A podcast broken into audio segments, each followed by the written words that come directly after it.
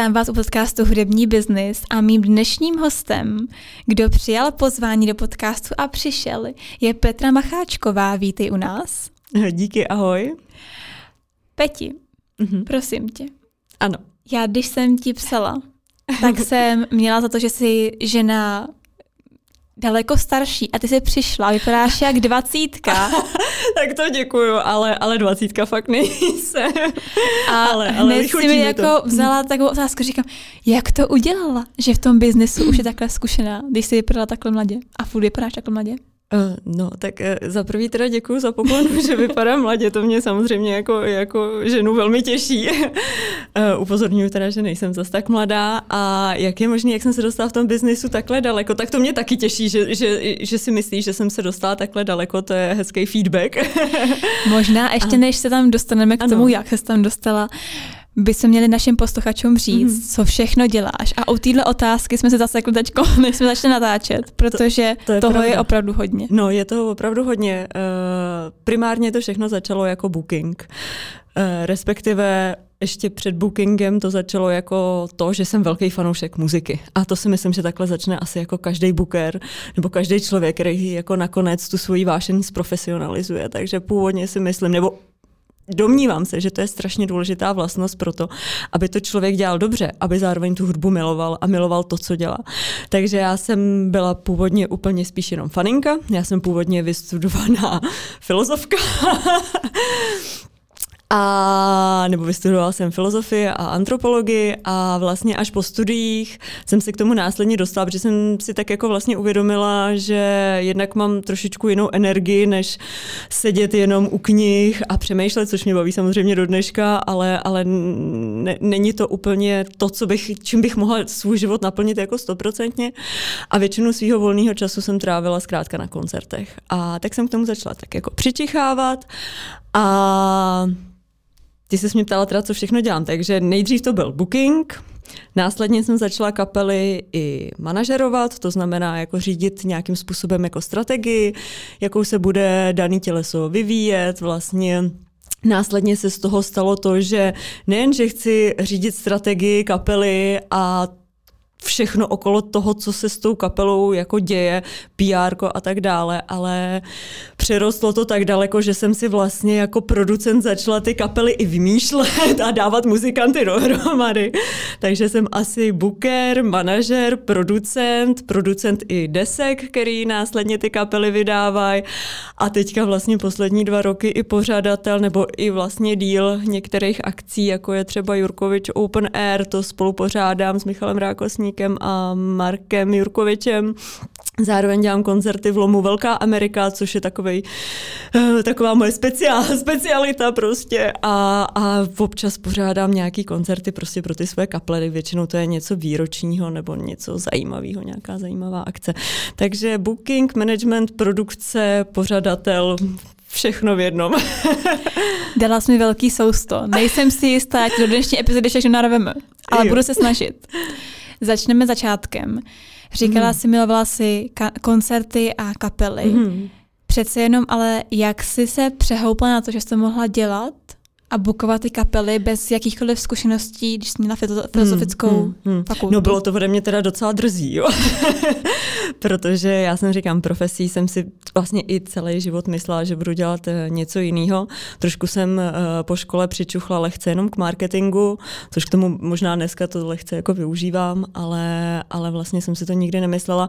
A poštěstilo se mi to díky agentuře Joe's Garage, uh, která zastupuje Michala Prokopa a protože že oni zároveň dělají koncerty takových bluesrockových interpretů, nebo dřív tomu říkali International Blue Night, teďka ty International Blue Night zastupuje Liver Music, nebo pořádá Liver Music a já jsem vždycky na ty koncerty chodila jako šílený fanoušek. Jo. Opravdu od mých třeba 13-14 let. Já jsem si nenechala tyhle ty bluesrockové koncerty uniknout, jo, což je ještě takový moje specifikum, že já se zaměřuju hudebně na takový žánr, který není úplně mainstreamový. A takže jsem na ty koncerty chodila a vlastně jsem zároveň sledovala na Facebooku stránky Joe's Garage a Liver Music a ostatních tady těch pořadatelů, který tyhle ty akce mm, dělají. A jednoho dne jsem se nedočetla, že pořádají nový koncert, ale jednoho dne jsem se dočetla, že schánějí booking agenta. Já jsem v tu chvíli vůbec nevěděla, co to je, ale jako přísahám fakt ne. Jenom jsem si říkala, to bude něco prostě s pořádáním koncertu a mě prostě teďka jsem skončila školu, školu relativně nedávno, dělám teda marketing, moc mě to nebaví, protože prostě jsem to dělala v nějakém korporátu a stejně co dělám většinu času, no trávím čas na koncertech, tak ty jo, tak jim pošlu životopis. A tenkrát eh, zrovna na tuhle tu pozici jsem tam byla jediná holka. Byli tam samý kluci a ještě jako vodostarší a zároveň jich bylo šíleně moc. Jo. A říkám, no tak jako já z nula zkušenost má tady s filozofickou antropologií a a aniž bych věděla, co to buke, booking je, tak, tak, to, tak si troufám. Nicméně eh, tenkrát jsem tam přišla jako do Joe's garáže na pohovor a myslím si, že se mě zaujala absolutně tím, tím mým entuziasmem pro danou věc, protože ten pohovor do dneška nezapomenu se konal v místnosti, která je podobná týdle, ale všude vysely plagáty těch koncertů a podepsaný ještě navíc, jo, na kterých mm-hmm. já jsem byla. A teďka říkám, Ježiši Kriste, tamhle Bernard Ellison, a ježiš, no, no, no, na Johnny Wintrovi, no to jsem byla taky. A oni vůbec nechápali, protože ty lidi, když se dělali ten pohovor, sami ty koncerty ne, jako neznali vlastně. Jo. A já to všechno jsem jim to vysypala z rukávu, že tam jsem přece byla a že to je skvělý. A oni, no, ale to je přesně tyhle koncerty by se jako bukovala říkám, tak to by bylo skvělé. a říkám, sice nic nevím, ale jako to, takže... Kolik jako, ti bylo v tu dobu? Hele, no nebyla jsem už nejmladší, jako no, bylo mi 28, bylo mi 28, no, 28 mi bylo v té době. A takže mě, takže mě, takže teda ne mě, já jsem je asi přesvědčila, druhý den mi zavolali, že teda mi aspoň trošku osvětlí, co to ten booking je. Nicméně v tu dobu zároveň jako ta agentura je spojená, eh, já jim teda nechci teďka úplně dělat promo, jo, ale jsou spojený s Metronomem a s United Islands a tak. A ta, ta práce tam byla taková jako různoroda a zároveň všichni měli tolik práce, že mě neměl nikdo ani jako možnost zaučit, jo. Mm-hmm. Takže to bylo, hele, tady máš Michala Prokopa, tady máš jako výhledově Ivana Krále, nebo budeme dělat Ivana Krále, nějaký věci, tak prostě bukuj koncerty a to. A teď já jsem na to koukala jak zjara, říkám, já nevím, co, neznám žádný pořadatele, nevím, nevím, co s tím mám dělat, ale vlastně to bylo hrozně dobře, že to přede mě takhle postavil, protože já jsem tu šanci měla, teď jsem se s tím potřeba vypořádat. A vlastně jsem si založila systém, hmm. práce, kterou, v kterém jedu do dneška. Prostě nějaký systém tabulek, nějaký systém to, jak jako kontaktuju pořadatele, systém, eh, jak pracuji vlastně i s jednotlivými muzikantama, protože to je, si myslím, na bookingu skoro nejdůležitější, protože hmm. každý muzikant, který je v kapele, má zároveň v dnešní době jako víc kapel. On nemá exkluzivitu pro jedno těleso. To by se jako těžko uživil, nebo dřív to tak bylo. Jo. Vždycky Guma Kulhánek vzpomíná na krásný časy 60. 70. let, kdy všichni žili prostě pro jednu kapelu ale to prostě ty časy už dneska nejsou a většinou jsou to nájemní hráči, kteří hrajou ve více tělesech. A jako jedna z prací toho bookera je mít prostě neuvěřitelné množství tabulek, kam si zapisuje všechny termíny všech svých muzikantů v jiných jako kapelách nebo kde si to sdílí a pracuje vlastně zároveň s těma muzikantama i s těma pořadatelema, tak aby našli prostě vhodnou cenu pro daný prostor, vhodný termín pro muzikanty, aby to prostě všechno dávalo smysl. A ten systém já jsem se vlastně, jsem si vytvořila sama a, a začala jsem v tom takhle jako dělat, no.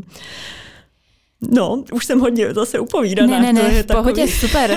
Mě jenom fascinuje to, že jsi vlastně samouk. No, no, jsem. Úplně, Kompletní? Úplně, no. Ale to mě nedávno, vlastně to 14 dní zpátky, mě oslovila jedna holčina z Brna, a že se mnou chce udělat rozhovor do své diplomové práce, že studuje hudební management. Já říkám, tak to jsem, to jsem měla studovat, tak jsem se jí ptala na obor, že hlavní, jeden z hlavních předmětů jsou tam jako psychologie a přesně PR a já nevím, kde si, co si a říkám, tyjo, to všechno by se mi tak hodilo, ale já jsem si to prostě musela vybudovat jako sama nebo naučit hmm. se to sama a zjistit si, co všechno pro tu svoji práci vlastně jako potřebuju. Což já nevím, jestli to je lepší nebo horší, že člověk se začátku prokousává, ale zároveň, když si tu cestu najdeš sama a nikdo ti to rovnou jako nenaleje do hlavy, hele, musíš si dávat pozor na tohle, na tohle, na tohle a měla by si umět tohle, tohle, hmm. tohle, tak je to možná jako lepší ta praxe, než, než, než se to učit. Nevím, ale to, to je jenom tak jako, protože tohle je moje zkušenost. Hmm. Jako. Na co si teda musíš dávat pozor, když bukuješ kapely? Když se bavíme o bookingu, tak si musím primárně dávat pozor na termíny právě těch muzikantů, mm-hmm. aby, aby nedošlo k nějakým kolizím, protože to jsou velmi jako nepříjemné potom jako situace, když já vlastně zavolám pořadateli, domluvíme si, uh, domluvíme si podmínky finanční, které dávají smysl, což je taky důležité, mm-hmm. na to mhm. si musím dávat pozor, aby, abych prostě tu kapelu uh, nepodcenila nebo naopak nepřecenila. Člověk ne, neustále jako balancuje s tou cenou, aby musím zohledňovat prostor, v kterém to je a tak dále když si domluvíme s pořadatelem cenu, že se o tom můžeme bavit, tak eh, pak hledáme nějaký termín. Když hledáme termín, tak se musíme, tak já se musím podívat do všech svých tabulek, aby klukům nenastala nějaká kolize s jinou kapelou, to je základní věc, ale zároveň já se musím podívat i do svojí mapky, což já mám reálně pro každou kapelu vytištěnou jako mapu České republiky, kde si odškrtávám místa, aby prostě v rádiusu, já nevím, 50 kilometrů se nám nepotkaly nějaký koncerty, které jsou blízko sebe, třeba dva měsíce od sebe, protože to by prostě pro toho pořadatele nebylo fér, jo. A, hmm. a zbytečně by si ty koncerty konkurovaly. A to člověk všechno si jako musí v rámci toho bookingu hlídat.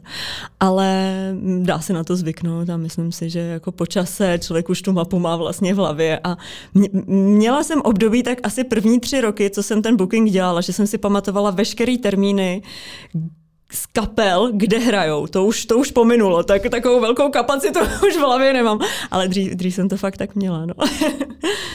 Jak se vytváří cenotvorba? Nebo od čeho se odvíjí? Uh, od čeho se odvíjí, teď jsem tě přeslechla? Cenotvorba. Cenotvorba. No, to je taky těžká otázka. Poslední době ozvláště těžká, mm-hmm. protože... Prostě na ní ptám, no. No, než nastal covid a než nastala vlastně válka, tak to bylo celkem jasný, jo. Tak, tak ta kapela, dalo se, dalo se podle kvality, a teď to nemyslím jako nějak zle, že, že, že nižší cena za kapelu jako znázorňuje to, že ta kapela nemá ty kvality. Hmm. Ale zkrátka dokáže se odhadnout, jaká kapela naplní jaký prostor, kolik v daném místě na ní přijde jako lidí. Podle toho člověk odhaduje cenu a udělá si z toho nějaký průměr pro celou Českou republiku. Samozřejmě zvohledňuji velikost klubu, nebo jestli to je uh, open air, nebo Zkrátka, kde to je, jestli to je malá vesnička, kde jim prostě přijde, nechci říct pár lidí, ale kde prostě nemají takový dosah, jako když je to velká akce, řekněme, já nevím, v nějakém okresním městě nebo, mm-hmm. nebo v, prostě v krajském. Takže tam, tam člověk uh, musí tohle zohledňovat, ale tak to, to spíš uh, teďka mluvím o tom místě. Ale pak jsou to samozřejmě, pak je to otázka té kapely. Co to je za kapelu, že jo, samozřejmě. Hmm. A tam se to hodně odvíjí žánrově, to, co si budeme povídat, prostě jako kapely, které jsou popoví, samozřejmě jezdí úplně jinak za jiné hmm. finanční podmínky, než kapely, které jsou, dejme tomu třeba rokový, nebo nedej bože blues rokový, protože ten žánr samozřejmě není, není tak eh, navštěvovaný, není tak, řekněme, oblíbený, ale to neznamená, že není kvalitní. Jako jo. To spíš každý, každý má svoje publikum a člověk prostě musí vědět, v jakých vodách se zrovna pohybuje, když pracuje s nějakou jako kapelou. Hmm. Máš blues rock, protože to je tvůj oblíbený hmm. žánr? Hmm. A nebo protože prostě um, nechceš ani nic jiného? tak primárně ho mám, protože to je můj oblíbený žánr. Hmm. Ale jako přesahuju samozřejmě dál. Není to jenom blues rock. Uh, je, to, je to jako asi hlavně primárně roková muzika. Nedokážu si úplně ve svém případě představit, že bych jako se přešaltovala na jiný styl muziky. Jo? Že bych najednou z ničeho nic začala opravdu dělat jenom pop nebo do, do velké míry pop nebo něco, co by bylo ještě třeba alternativní hodně. Uh, pojí se to i s tím, že já a jako ne, nemá to asi takhle každý manažer, ale mm-hmm. já mhm. prostě k těm kapelám potřebuji mít nějakou vazbu, vztah. Za první mě ta hudba musí bavit, já to jinak prostě neumím prodávat. Jo, a to si myslím, že je otázka nejen, nejen v hudbě. Já si myslím, že každý dobrý obchodník prostě musí svýmu produktu, když to tak řeknu, jako věřit hmm. a, a stát si za ním. A, a to prostě já, kdybych šla do jiného žánru, tak to tak mít nebudu. A nebudu ani umět potom prodat tu reklamu, nebude to tak, nebude to mít prostě ten drive. Takže já s tou kapelou jsem uh, jako do značné míry spojená a myslím si, že víc než jiný možná manažeři a to, to si nemyslím, že všichni, že to je tři, všichni, mm-hmm. že to je třeba tak 50 na 50, jo. Ale spousta manažerů to bere tak jako já jsem hudební manažer a, a je mi to jedno, jaký dělám žánr. Nebo mi to není jedno, dělám třeba nějaký žánr, v tom jsem dobrý, ale beru se jako manažer a, a oni jsou prostě moje kapela. Ale já se zároveň cítím jako součást té kapely. Jo. Já, to mm-hmm. je mhm. takový jako ještě specifikum. Já když říkám, že uh, máme koncert nebo máme kšeft, což se jako taky říká spíš v těch kruzích rokových, tak, tak ho máme my, včetně jako mě a, a cítím se být součástí celého toho, mm-hmm. toho, toho všeho. Jo. A to, to je takový jako no, specifikum té věci. Takže nevím, jestli bych, jestli bych dokázala prodávat mm-hmm. jako jiný žánr. Možná jo, možná na to třeba jednou dojde, ale, ale zatím k tomu nevidím důvod, ani, ani vlastně to nechci. Jak to funguje na té finanční bázi? Ty si bereš procenta z toho, když někoho bukneš? Mm. Nebo si tě platí paušálně ta kapela? Uh, Takhle, uh, já zabukuju koncert, ano. Uh, pořadateli řeknu fixní částku, ano. kterou pořadatel zaplatí. Uh, z té částky se odečtou uh, náklady, to mhm. znamená mm-hmm. většinou jsou to náklady na reklamu a na dopravu. To jsou největší jako náklady, které se počítají. A pak eh, to máme zrovna se, s mýma kapelama to máme nastavený tak, že jedeme na stejno, že si to rozdělíme všichni rovným dílem.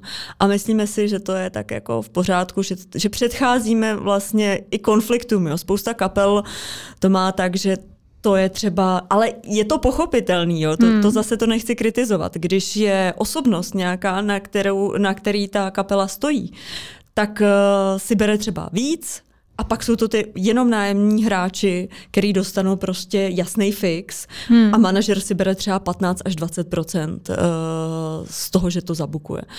Ale vlastně nemám takovouhle mimo zahraničních kapel, teda musím říct. Když jako já občas při, přivezu hmm. nějakou zahraniční kapelu, tak tu, když tady zabukuju, tak si beru jako procenta, protože tam, tam to ani jinak dělat nejde.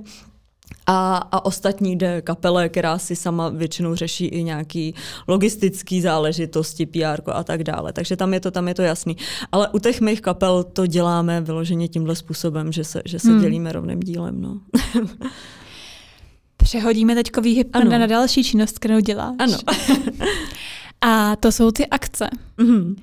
Přece jenom jsou to docela velký festivaly, velký mm-hmm. koncerty co všechno proto musíš mít z bezpečnostního hlediska, z právního hlediska, aby ten koncert mohl jako fakt jet? Jo, tak záleží, uh, v jakém prostoru se to hmm. uh, pořádá. Nebo tak třeba Rom Amerika. Právě, já, já tuším, kam míříš. Takový ožehavý téma. No, zlomem Amerika je to teda dost komplikovaný, hmm. musím říct. Já se zrovna s chodou okolností jsem dneska spustila předprodej na letošní akce, takže kupujte, bude to stát zase za to.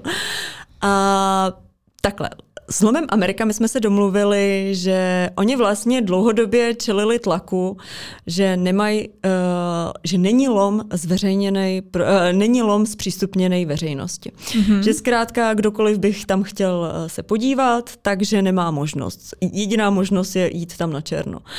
A jako to je hrozný téma je, že opravdu tam se dějou bošklivý úrazy, smrtelný hmm. úrazy, sebevrazy a tak dále. Sebevrazy do toho jako nezapadají, ale jako smrtelný úrazy tam jsou a jsou tam i bošklivý úrazy lidí, kteří se tam snaží prostě na černo dostat. Hmm. Podívat se a tak dále. A Lom vlastně za to byl, nebo majitelé Lomu za to byli poměrně dlouho kritizovaný, že jako to nespřístupně a že neudělali třeba nějaký že o víkendech tam nedělají prohlídky a tak dále, ale pro ně by to bylo náročné. A my jsme se jako domluvili, že by bylo fajn to zpřístupnit eh, veřejnosti, hmm. protože já nedaleko Lomu Amerika bydlím, tak jsem si říkala, že jsem tam vlastně dole taky nikdy pořádně nebyla, ještě teda před někdy čtyřma, pěti lety, teď jsem hmm. tam furt. A to je backstage taky. Taková právě. Detašovaný pracoviště, tomu vždycky říkám. A no, a že by bylo fajn to zkrátka nějakým způsobem zpřístupnit veřejnosti a tak mě samozřejmě nenapadlo nic lepšího, než zpřístupnit to v rámci jako koncertu, protože já když jsem se tam jednou byla s kamarádem Martinem Šmídem podívat, který tam přístup má jako zaměstnanec Lomu, Lomu Mořina, který to hmm. vlastní tedy, tak uh, mi to tam bylo jednou ukázat a já jsem tam našla takový jako na, na vodě jako ponton a říkám, ty hele, tyjo, tady na tou budou udělat koncert, to by byla paráda. A říkal, hele, no tak si tady uděláme prostě koncert pro pár kamarádů, protože to bylo v době covidu. Hmm. A my jsme tam udělali vlastně v roce 2020 takovou jako zkušební variantu, jenom opravdu pro pár lidí. A opekli jsme si tam pak buřty a říkám si, to je prostě tak úžasný místo. Já bych sem prostě ty lidi opravdu chtěla vzít, protože tady slyšet tu hudbu je úplně něco jiného, no, než ji slyšet normálně na koncertě. Je to opravdu, to je zážitek. No a tak jsme začali přemýšlet, jak bychom to mohli udělat, aby jsme tam tu veřejnost zkrátka pustili. Následující rok jsme udělali vypku pro Lomy Mořina, který slavili narozeniny, už jsme to zkusili ve větším, udělali, postavili jsme tam stage, zjistili jsme bezpečnostní podmínky a, a zjistili jsme, že to jde, že to jde i jako docela ozvučit ve velkým a že tam jde pustit třeba 300 lidí a, a že prostě se dají udělat takový práce v tom lomu, aby se ta bezpečnost zajistila, aby prostě nepadalo kamení, aby všechno bylo mm-hmm. jako v mhm. pořádku. Což samozřejmě mají primárně na starosti lomy Mořina. Mm-hmm. Kteří, který zároveň, jako já spolupracuji s jejich bezpečákem, který, který má ten lom na starosti. Takže my do roka máme x chůzek, kdy prostě řešíme jednotlivé aspekty toho, jestli je to teďka bezpečný a jak to zařídit tak, aby hmm. to pro veřejnost bylo bezpečné. To znamená, že se tam musí zajišťovat cesty, lidi ne, nesmí chodit prostě podél hran, skály, nesmí chodit ke srázům, nesmí hmm. chodit k vodě úplně blízko, což samozřejmě někdy je to těžké to zařídit, ale zařizujeme to tak, že máme prostě velký produkční tým, který skýtá na 20 lidí, který se v tom lomu pohybují, plus sekuritáci. A, a prostě ty lidi sice tam mají volnost, ale musíme, musíme na to dohlížet, mm, aby se jasně. opravdu nedělo něco, co se dít jako nemá. A zároveň, když prodáváme ty vstupenky, tak uh, všichni prostě souhlasí, že navštívějí uh, prostor ze speci- nebo je to prostor podléhající speciálnímu bezpečnostnímu režimu. A ten bezpečnostní režim je prostě v těch podmínkách mm-hmm. vyjmenovaný, je to asi 12 bodů Eh, mezi který patří třeba, že se tam nesmí používat alkohol, což jako na koncertech Teď jako jsem vůbec... se chtěla přesně no. zeptat, jak je to s tímhle, no. No, který třeba to je, jako je hmm. vlastně dost neobvyklý, že na koncertech se nesmí pít alkohol. Tak Ale to byla první věc, která mě jako napadla, hmm. když máš nějakého ožralu, tak kam asi on půjde, že někam ke kraji prostě. No přesně tak, jako, že jo, nebo ho nenapadne nic lepšího, než, než během koncertu dolů, tam no. skočit, že jo, jako jo, to prostě nejde, jo. Navíc jako ty sekuritáci to pokrývají tak, aby jako opravdu tam nikdo skákat nemohl. Ale naštěstí jako všichni jsou hrozně v pohodě z těch návštěvníků. Všichni hmm. to dodržují, všechny ty naše bezpečnostní pokyny. Jo, oni sice si sednou třeba na kraj, tak tam člověk přijde, poprosí a řekne, hele, tady fakt jako nelze sedět jako z bezpečnostních hmm. důvodů a, a jako sednou si jinam a, a je, to, je to v klidu. Jo. Kolik vás je na organizaci takovýhle akce? Eh, myslíš teďka na organizace, eh, organizaci koncertu? Myslím bez těch sekuritáků. Bez těch sekuritáků. Na organizaci festivalů, třeba nejmín, co vás bylo kdy? Hmm, hmm. No tak ono, jako většinou je to jako asi hlavně na mě. Takže ale, jeden. ne, to samozřejmě úplně ne, ale jako já, jako, no, jako většinu práce asi asi já, ale to nechci říct u Jurkoviče, to vůbec ne. Jurkoviče Open Air, tam jsme, tam jsme tým tří lidí. Teďka hlavně teda to dělá Michal Rákosník a tam se tak jako střídáme. Ale co se týká Ameriky, tak tam jsme v podstatě taky tři. Tam jsme taky tři, ale, ale víc, víc je to na mě, no. Počkej, ale tři je furt docela malý číslo. Je, no. Já jsem byla na pár uh, festivalech jako dobrovolnice, mm-hmm. nebo jako nějaký takový ten mm-hmm. pomocný asistent. a vím, že nás tam bylo jako krutě moc. Jako je, no, tak a že oni máš to... takového toho line-up manažera, samozřejmě máš někoho, kdo tam stojí, teda jako sekuriták, máš Jo, takový tak- ty pomocný, co tam jako sbírají jo, ty kapely říkám, tak to, jo, tak to na místě samozřejmě potom mám. Ten tým, Jo. ten tým lidí potom, co je, jako tým, který, kdy to připravujeme, jsme tři až čtyři. Jako tým, co, co připravuje Jako koncert. organizační, ano. Jo, Mhm. jo, jako organizační tým. Reálně potom na místě je nás tam opravdu nějakých 20. Jo. Jo, tak to už je lepší. No. Na kolik to vyjde? No, to je strašný právě. Hmm. Uh, musím říct, že Amerika je opravdu specifická v tomhle, Hmm. hmm. protože spousta lidí setkala jsem se s tím, anebo setkávám se s tím poměrně často, že dáváme drahý vstupenky, nebo s kritikou toho, že dáváme velmi drahý vstupenky, ale málo kdo si uvědomí, zvlášť když nemá zkušenosti s pořádáním akcí, Jasně. že my tam všechno do toho lomu musíme navozit, Hmm. ale jako kompletně Mhm. všechno. A když si člověk pronajme klub, tak zaplatí nějaký pronájem, který nechci říct je symbolický, ale oproti tomu, kolik Mm. stojí vš- jako Amerika kompletně ji jako produkčně zrealizovat, tak je to opravdu symbolický. Jo, Takže? pro, pronajmout si klub. No jako producentsky, když mám říct jako Přece a odhadem, jako jestli to je půl milionu nebo je to 100 ne, tisíc. to ne, ne, ne, ale pohybujeme se ve statisících. Hmm. Pohybujeme se ve statisících. Proto i právě tyhle ty velký vstup, vstupný nebo vysoká cena vstupenek, protože zkrátka na místě není vůbec nic. Jasně. Před koncertem se musí lom zavést štěrkem, musí se dělat Hmm. terénní úpravy, musí se, musí se platit ten tým těch 20 lidí samozřejmě, který tam na místě jsou, mm-hmm. sekuritáci, a to nemluvím o stage, o tojtojkách, o, o všem zkrátka. Mm, jasně. A jsou tam jako abnormálně, abnormálně vysoký náklady. No, takže, takže tak. Co ti tahle zkušenost dala? No, první, co mě napadá, je, že mi vzala spoustu nervu. To bylo jasný. Eh, no, co mi dala, že, že asi umím pracovat i v těchto těch vypjatých eh, podmínkách, že, že ale vlastně přinést lidem zážitek takhle netradiční a takhle Mhm. krásný je prostě hrozně hezký pro nás pořadatele, že i pro kapely. Jo, že Mm, člověk, to když vlastně tohle zrealizuje, tak eh, z toho má hrozně hezký pocit, že se to jako povede, že těm lidem se Hmm. tam šíleně moc líbí, že si odnášejí něco eh, jako kulturní zážitek, obohacený prostě zážitkem z toho daného prostředí. Spousta lidí eh, celý život se tam chtělo podívat, neměli tu možnost. A tak to je taková, tak to je taková satisfakce za to, proč to, nebo satisfakce, že to člověk jako dělá, Hmm. tady ten pocit. A co ještě mi to přineslo? No přineslo mi to spoustu jako zkušeností samozřejmě, jako jo. Dělat koncert na takovémhle netradičním místě je, Děsilo tě to? Ta samotná jako realizace toho koncertu? to mě děsí uh, po každý, i teď jsem vyděšená.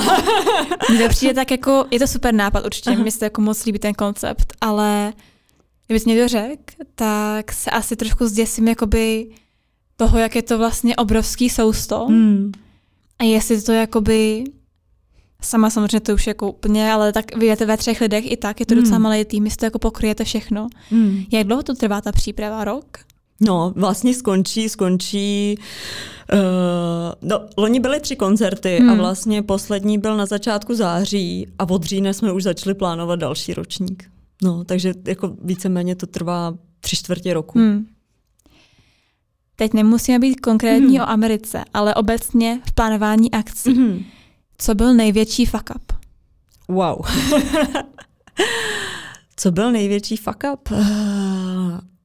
V plánování nebo potom následně jako v realizaci? Jako v celkově těch akcích, v té těch sféře akcích. akcí, no. Může to být jako v jakémkoliv procesu. Aha, já přemýšlím, no, co bylo jako největší Klidně řekni víc, jestli jich máš tolik. Ne, ne, to ne, já právě bych řekla, že skoro žádný nemám. A tak to je dobrý. Ne, ale tak jako přemýšlím, co bylo, ne, já nevím, jako fuck up, úplně si myslím, že se, že se žádný zásadní jako nestal, nebo si teďka nedokážu vybavit. Já si zase prostě, jak jsme se bavili teďka o té Americe, tak se mi vybavil poslední koncert eh, na Americe v loňském roce, kdy já tam mám ještě takovou jako, je to specialita, kterou se snažím, pokud to jenom jde udržet, a sice, že nezastřešuju pódium. Protože chci, aby mm-hmm. zkrátka ty lidi měli pocit, že... Open air. Jo, toho, no a přesně, že, že jako ta scenérie hmm. se jich úplně dotýká a že ty muzikanti vlastně jsou obklopený těma, těma skalama. A... Což je ale velký risk teda. No, což je přesně, a to se mi hmm. potvrdilo loni v září, kdy jako nevím, teďka na začátku září jsme zkrátka měli koncert v Americe. Bylo fakt krásný počasí. Jo. Kluci ještě když stavěli aparát a zvučili, tak chodili do půlky těla, jenom jako v hmm. džínách, bylo horko, byli jsme všichni spálení, jak tam člověk celý den lítá. A najednou hřmění z dálky. A já říkám, no tak to, to jsme fakt jako, to nevím, co budeme dělat. No. A už se tak jako začalo zatahovat. A my prostě my jsme už nebyli. A přitom jako na radarech, na předpovědích, všude to vypadalo, že bude krásný počasí. Jo. Tak jsme říkali, nebudeme stavět střechu, prostě ty lidi o to nebo chudíme, pakli, že to jde, mm-hmm. tak, to, tak to necháme takhle. No nicméně prostě zatáhlo se, já už jsem začala být velmi nervózní. v mrákotách tam. no, v mrákotách jsem omdlevala. No nicméně kapela začala hrát a byla předposlední písnička, no a začalo krápat, že jo. A říkám, no tak to je v pytli, takže já už prostě jsem tam tak jako kolem toho podia velmi nervózně pochodovala. Hmm. Říkám, tak zatím jenom kape, dokavať kape, tak to ještě jako zvládneme. A tak ještě mají dvě písničky, to vydržíme. No nevydrželi jsme to, že jo, musela jsem na ně hned jako, začalo už víc kapat, říkám, hele, konec prostě, vlítla jsem na stage, klubky jsem řekla, okamžitě zmizte z pódia. Zavolala jsem, zavolala jsem techniky, co jsem tam měla, no a začalo se plachtovat, jo. Ale opravdu, a najednou přišla ale průtrž. A to je prostě problém v tom lomu z dvou, dvou jako důvodů. No, teď právě jsem měla no. další otázku na to, napovídej, no. No, jako to, to je průšvih, jednak jako my tam nemáme ani tolik pro, jako nechci, ne, nechceme tam dávat tolik stanů, ani to není Jasně. reálný, aby se lidi měli kam schovat. Zároveň oni na to sa, taky nebyli připravení, protože opravdu celý den bylo krásně a teďka takováhle průtrž hmm. mračen, že jo. Tak první, co bylo, tak jako zařídit, aby, aby technici dělali, co mají, to znamená prostě eh, zakrýt celou stage, aby prostě nedej bože do ničeho nic Jasně. nenateklo. Hmm.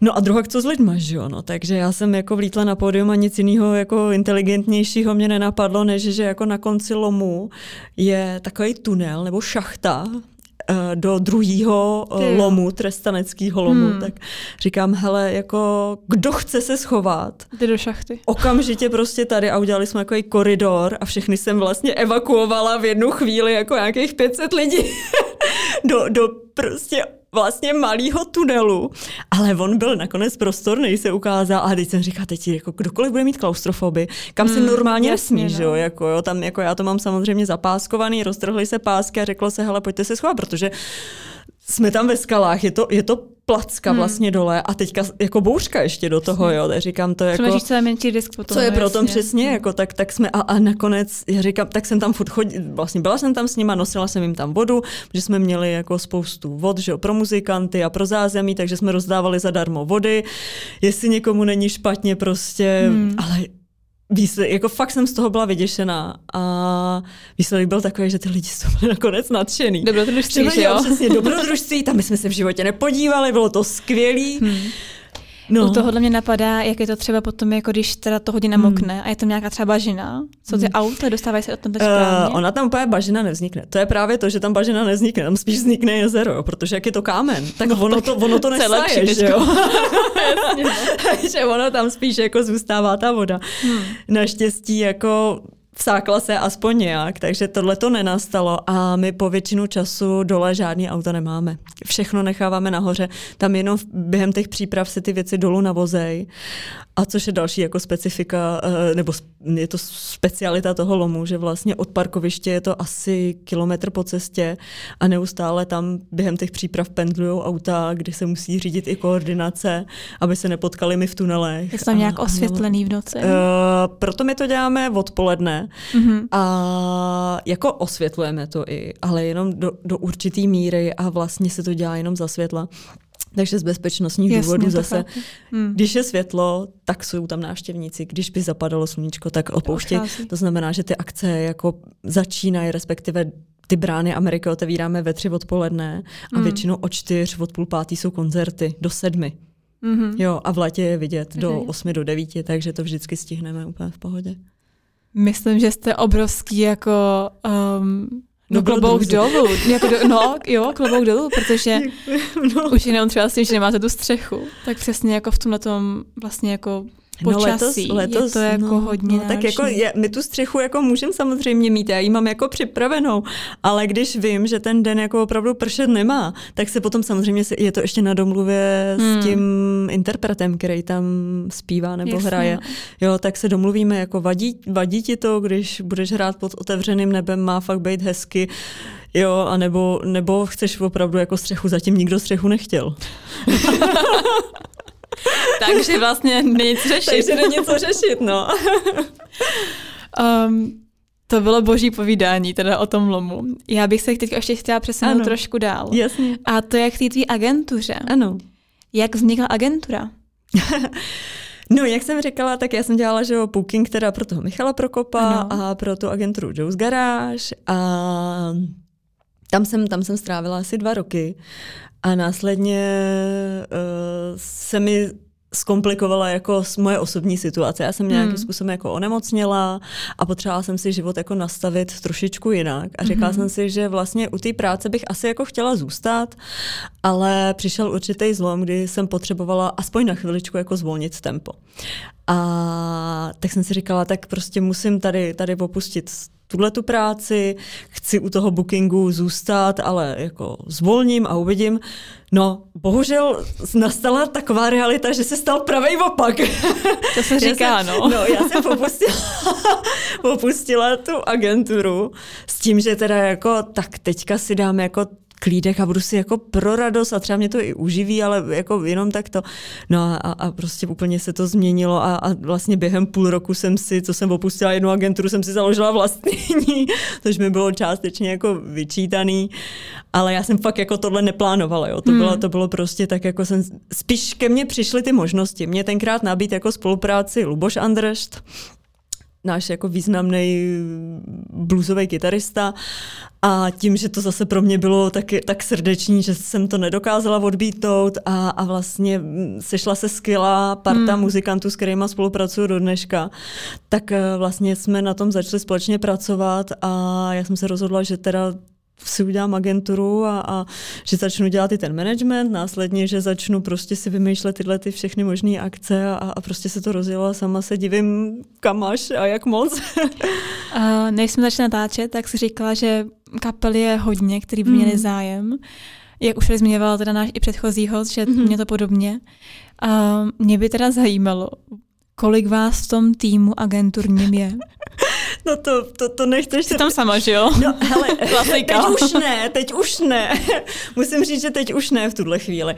Poslední rok mám, mám skvělou, úžasnou kolegyni, Ivču hmm. Příhodovou, která je mojí asistentkou a, a je fakt fantastická. Takže tam jste dvě? Takže jsme tam dvě reálně teďka. A... Co třeba nějaká účetní nebo někdo, kdo se spravuje o tyhle ty jako ah. legislativní věci, finanční věci? No to jako většinou jako faktory a tak taky dělám já.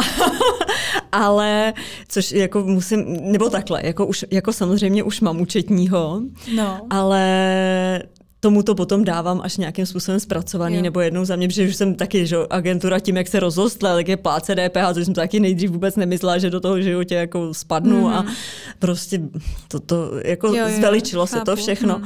Nicméně tak samozřejmě jako účetního mám, ale jako, že by byl, jako nemám, není, není prostě součástí té agentury, je to prostě externí uh, účetní, kterýmu já posílám podklady a on je nějakým způsobem zpracovává pro, pro odvody DPH a tak dále, mm. ale jinak jinak jako většinu těch věcí dělám já a teďka ta moje asistentka mi velmi pomáhá s administrativou. Teda. A teďka mi prosím tě řekni, jak se to dá stíhat všechno?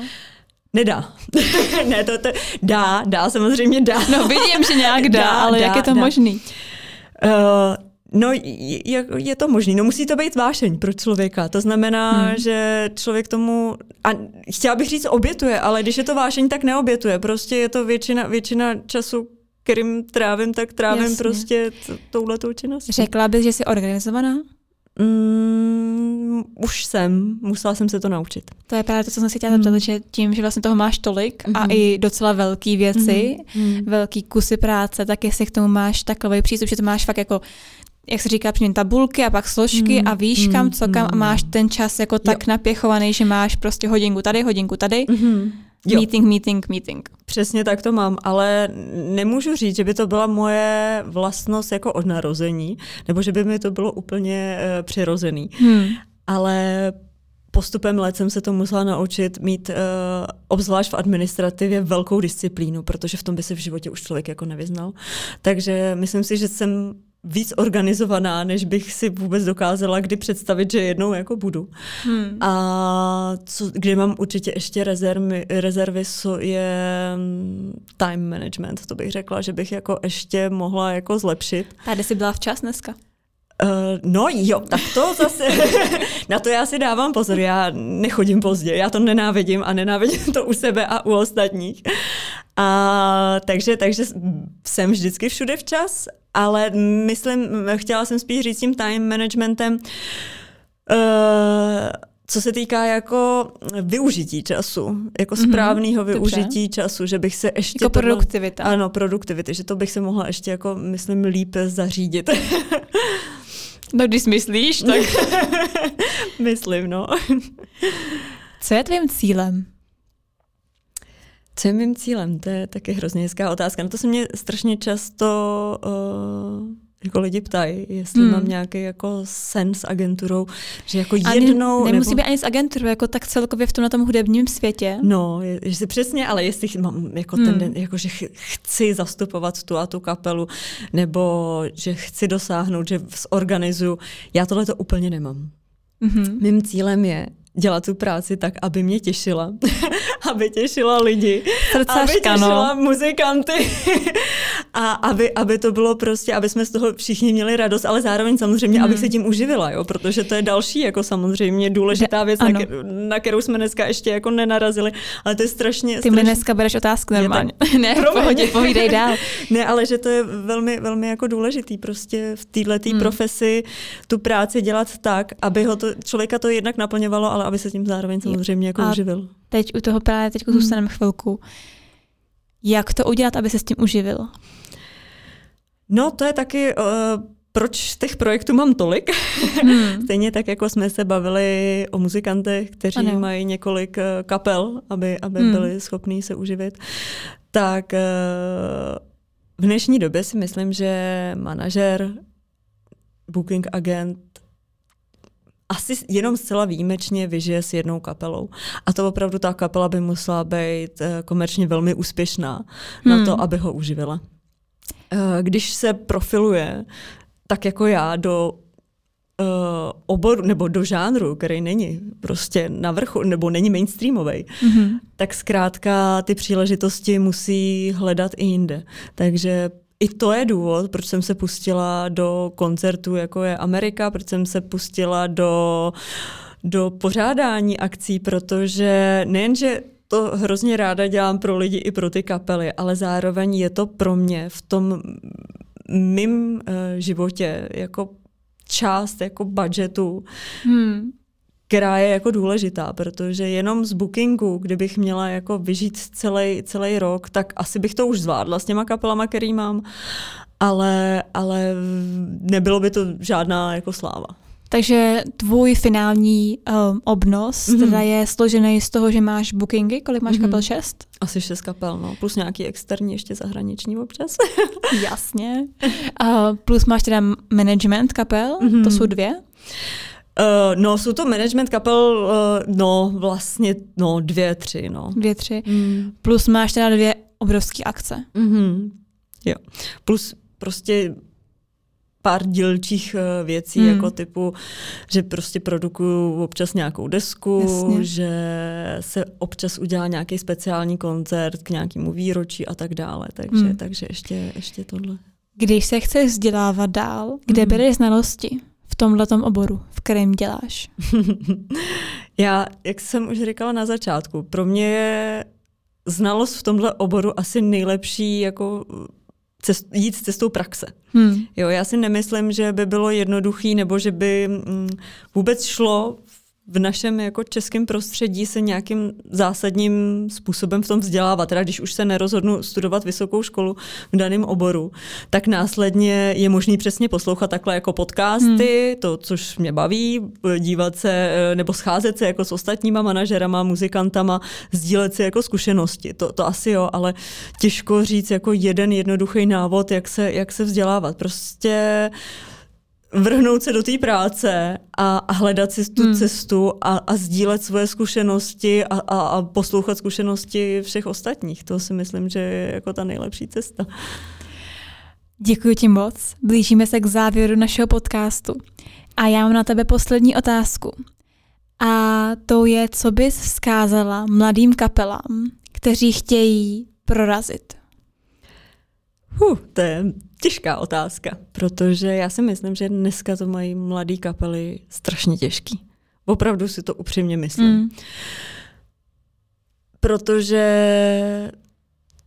to prostředí, jak, jak, jak já s ním mám zkušenosti, tak když nemáte zaběhlý jméno, je opravdu těžký prorazit. Ale vydržet se vyplatí. A čím díl prostě na té scéně budete? A budete třeba jezdit menší kluby, ale budete v tom vytrvalí. A když te, to ovoce jako nepřijde hned, tak jako se z toho nezbláznit a, a nezahazovat, jako neházet flintu do žita a neříct si, hele, tak jako na nás nechodí lidi, tak my, my tu hudbu děláme blbě, hmm. nebo to, vůbec to, to tak nemusí být, jako to můžou být fakt špičkoví muzikanti. Ale jako já věřím, že když to člověk dělá jako s láskou tu muziku a vydrží, a opravdu si to odmaká, to znamená, že tu republiku prostě na těch koncertech jako odjezdí a prostě sežene si nebo uh, zaujme prostě lidi, který na tuhle danou hudbu jeho slyšej, tak si myslím, že ten úspěch se dřív nebo později jako dostaví, ale hmm. chce to vytrvat, jako ne, nechce to vzdávat. A ještě jako vidím v tom ještě dvě roviny. Jedna rovina je jako začínající kapela, dejme tomu řekněme, uh, muzikantů, který nejsou jako profesionálové. Mm-hmm. Jo, tak u těch si myslím, že ta cesta je většinou takováhle. Pak je spousta muzikantů, který vystudují třeba, já nevím, kytaru, klavír nebo něco. A tam bych jim radila taky vytrvat, ale přesně ale rozlížet se po různých jako projektech, kde by se mohli třeba zviditelnit, s kým by mohli hrát a prostě pracovat na tom svým daným uh, hudebním nástroji nebo hmm. hlasu hmm. nebo nevím čem. A, a snažit se prostě spolu s někým, kdo už třeba to jméno má, tak se jako navázat spolupráci a, a postupovat dál a časem prostě si založit třeba vlastní jako kapelu a, a postupovat takhle. Asi. Super, děkuji ti. Kde tě můžeme najít? Kde mě můžete najít jako fyzicky nebo na, na sítích? Na sítích, na sítích. Protože vy mě můžete najít i fyzicky na koncertech. Já většinou koncertu ještě jako to s bylo jasný, tak o, si na každém Ale na sítích mě můžete najít na webovkách www.agenturamachacková.cz a ano, a případně na Facebooku taky Agentura Macháčková. Super, Peti, děkuji za krásný rozhovor. Bylo to výživný a skvělý. tak Přeju ti díky. hodně moc štěstí s dalšíma kapelama, s dalšíma akcema. Slovem Amerika. Mm-hmm. Ať vám vyjde krásný počasí. Děkujem. a měj se krásně. Ty taky, díky moc. Mějte se, naschle.